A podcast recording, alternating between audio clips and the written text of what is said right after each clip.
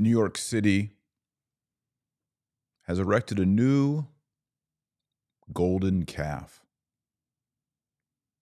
a golden idol in honor of abortion, and set this new golden idol next to the great lawgivers like Moses, Justinian, King Louis the Ninth.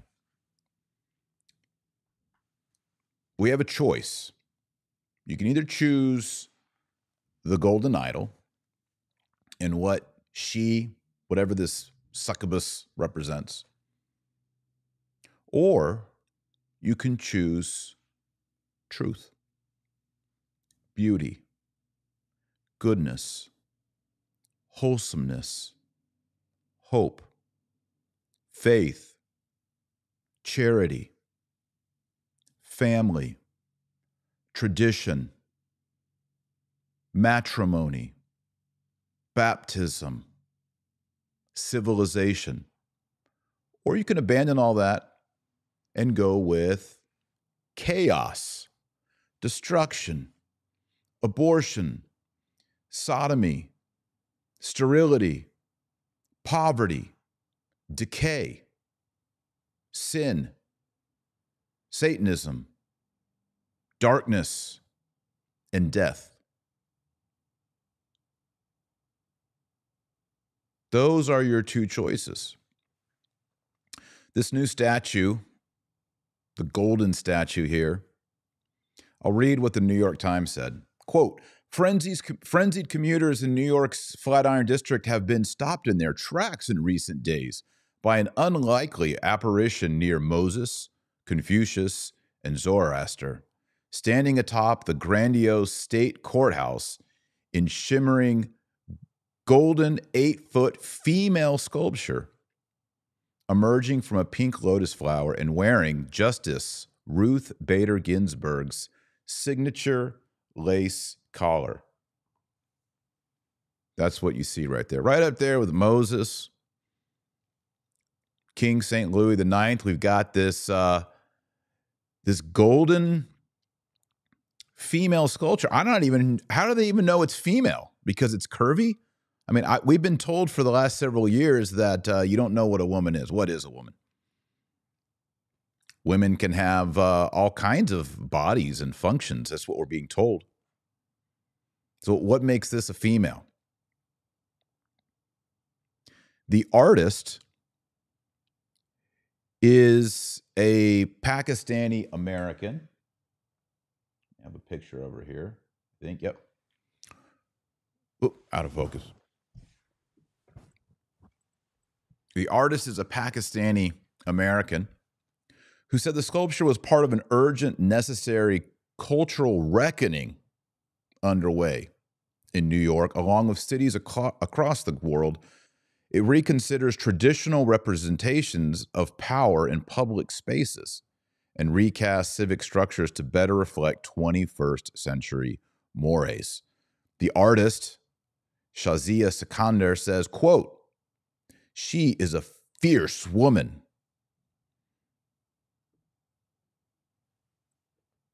a form of resistance in a space that has historically been dominated by patriarchal representation. She said the work was called Now, N O W, because it was needed now, at a time when women's reproductive rights, AKA abortion, were under siege after the U.S. Supreme Court in June overturned the so called constitutional right to abortion. So let's not be mistaken here. This is a battle and a debate between abortion, Ruth Bader Ginsburg, goat headed women, idols, imaginary people that don't exist, and truth. The incarnation of the eternal Logos, the Word of God, who became Emmanuel, God with us, through the Immaculate Womb of the Blessed Virgin Mary. That's why we have two choices before us. You know, you read the book of Proverbs, It gives you two paths the path to the destruction, the path to wisdom. Let's go on the path to wisdom.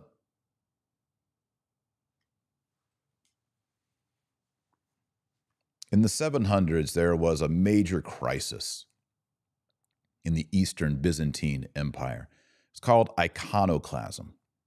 There was a group of people, likely inspired by Mohammedans and Saracens, who said, We got to get rid of all symbols, significations, icons, statues, artwork that depicts Jesus Christ, the saints, the Virgin Mary, even crosses.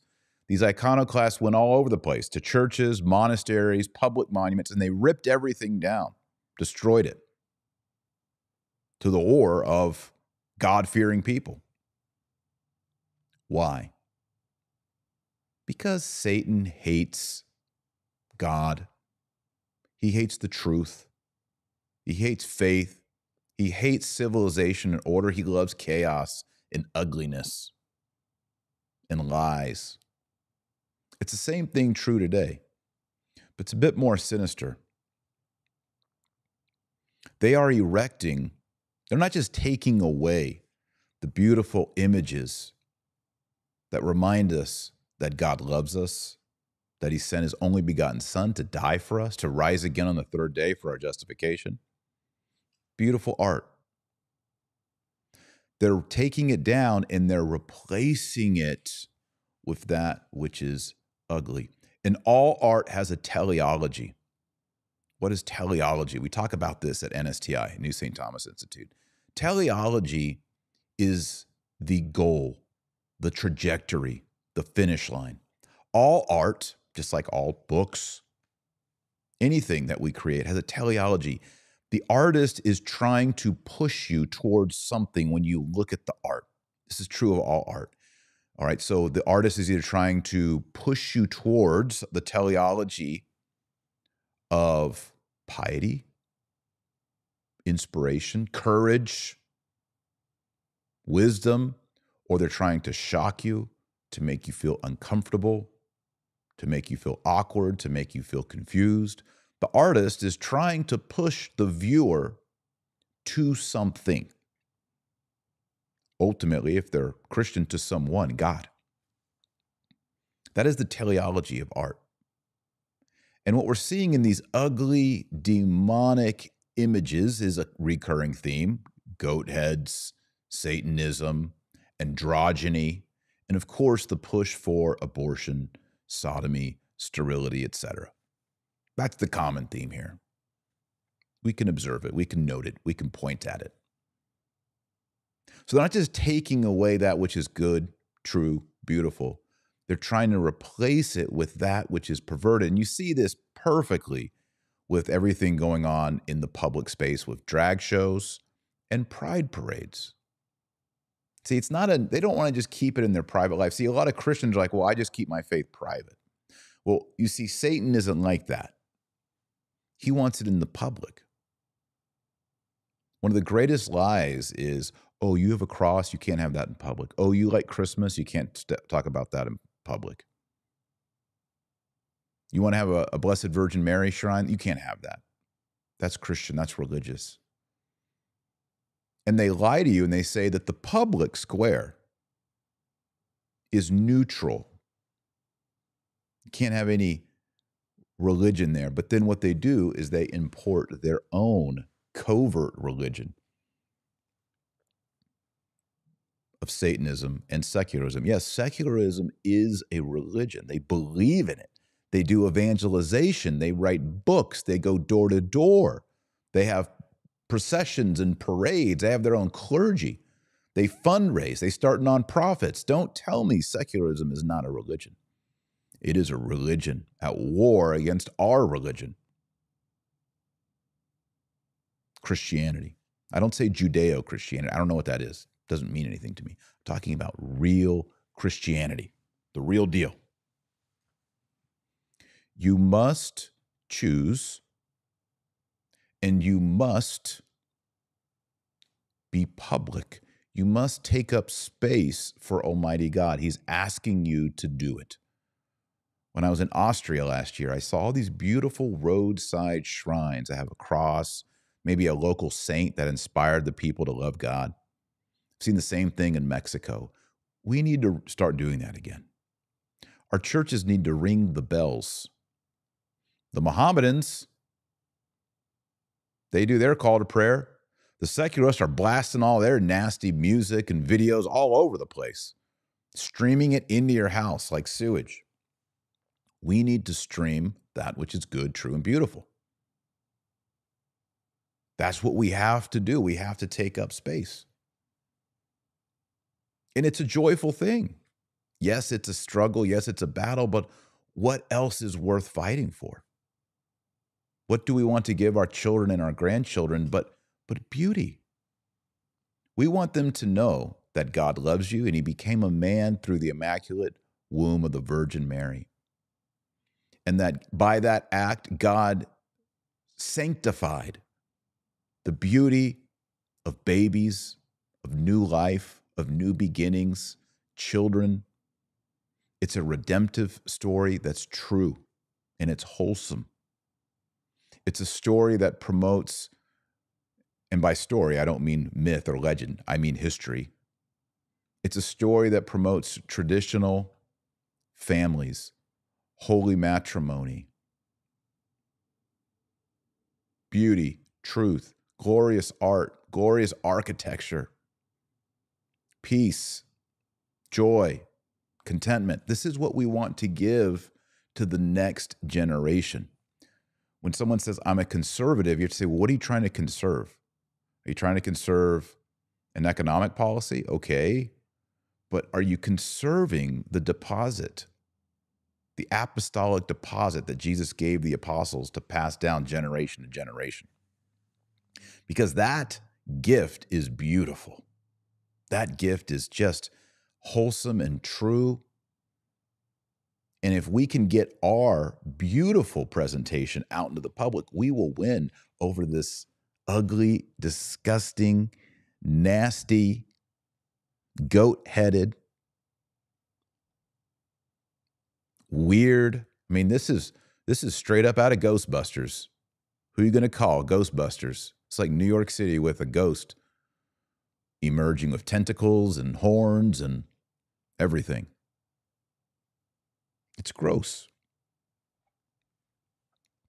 When you think about the cross, when you see the cross depicted on a hilltop, there's still places in Texas where you see this.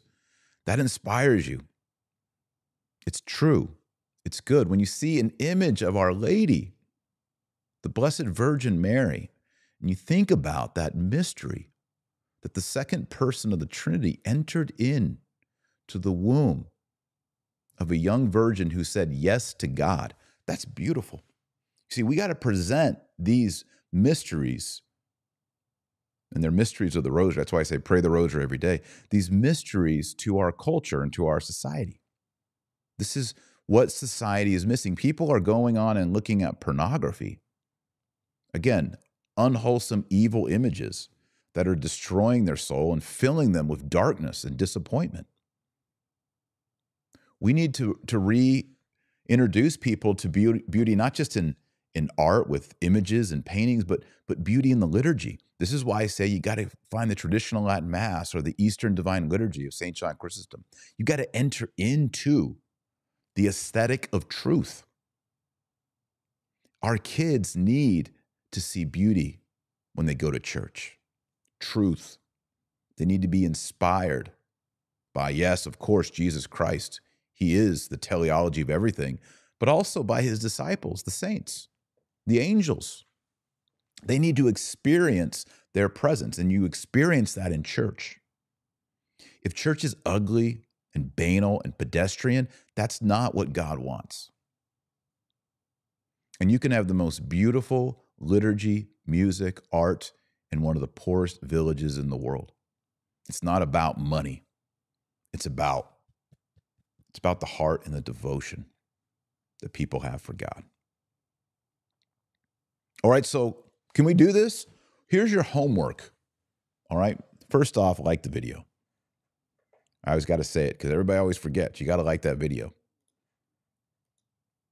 Here's your homework. Can you do something in the next 24 hours that'll bring forth the beauty of Christian truth to society? Can you go on your Facebook and post a beautiful image of today's saint and say, Today's saint is, and post it? Can you put a crucifix on your wall? Can you put a beautiful statue of the Blessed Virgin Mary outside your house? You should. I've got outside my house, I got the Blessed Mother, St. Francis. Anybody who comes by my house says, those people are Catholic. Those people believe in God. That house serves the Lord.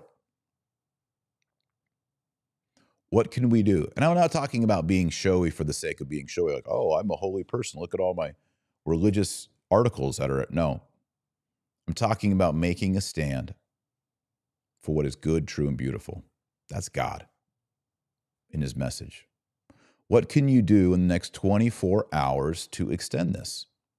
I've said before there's 8 million people in the world, 8 billion people, there's 8 there's 1 billion Catholics, 2 billion if you count all the other groups that call themselves Christians. But if that 1 billion just reached out to 7 if each person reached out to 7 people successfully, then everyone would would be turning to God through Jesus Christ. That's what we need to do. So your homework is, as I say at the end of show, go out there and be salty. You have to go out there. You got to do it. And you can. It's not hard. What else is your homework? Well, that that truth, that beauty, the wholesomeness, you got to choose which one you're going to go with. And then that has to be your daily decision in your soul. Are you going to look at ugly things? Are you going to go on Netflix and watch filth? Are you going to fill your mind and your ears with pornographic, violent, wicked media? Are you going to stream pornography and put that into your soul and into your body? Or are you going to choose to renew your mind through Jesus Christ and study and receive and listen to and experience those things which honor God. That's part of your homework too. That's the interior. And the interior, Jesus says, is always more important than the exterior. So we have to do that as well. All right, so that's your homework. Two things. What can you do today in the next 24 hours to place the beauty of God's message to the world?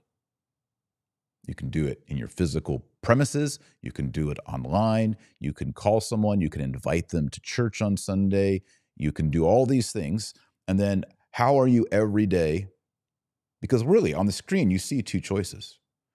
If you're going to spend your time consuming garbage, you're, you're in this world over here. If you're going to spend your, si- your time consuming truth, beauty, goodness, and being wholesome, you're going to be over here on this side. And that's a choice you got to make every day, Jesus said. All right, so that those that's your homework. All right? It's great. Thanks for watching. If you really want to see something beautiful, read the book of Revelation. I've got a great book called Antichrist and Apocalypse. That sounds scary, sounds ugly. It's not. It's beautiful. So the book of Revelation, the, the Apocalypse, is one of the most beautiful books in the Bible. So check out the book Antichrist and Apocalypse. It's back as a number one bestseller on Amazon right now in Christian eschatology. You can get it on Audible. You can get the book. Check it out. If you want a signed copy, you can go to patreon.com forward slash DR Taylor Marshall. I'm also inviting everyone to become a student at NSTI. If you want to go deeper in philosophy or in theology or apologetics and go deeper in the things we talked about today, like teleology, you can sign up and take online courses. I'll be your guide. Go to newstthomas.com, newstthomas.com, and check out our 10 courses. Make sure you pray your rosary every day. That's part of the decision to fill yourself with something that's true and beautiful, the mysteries of the rosary.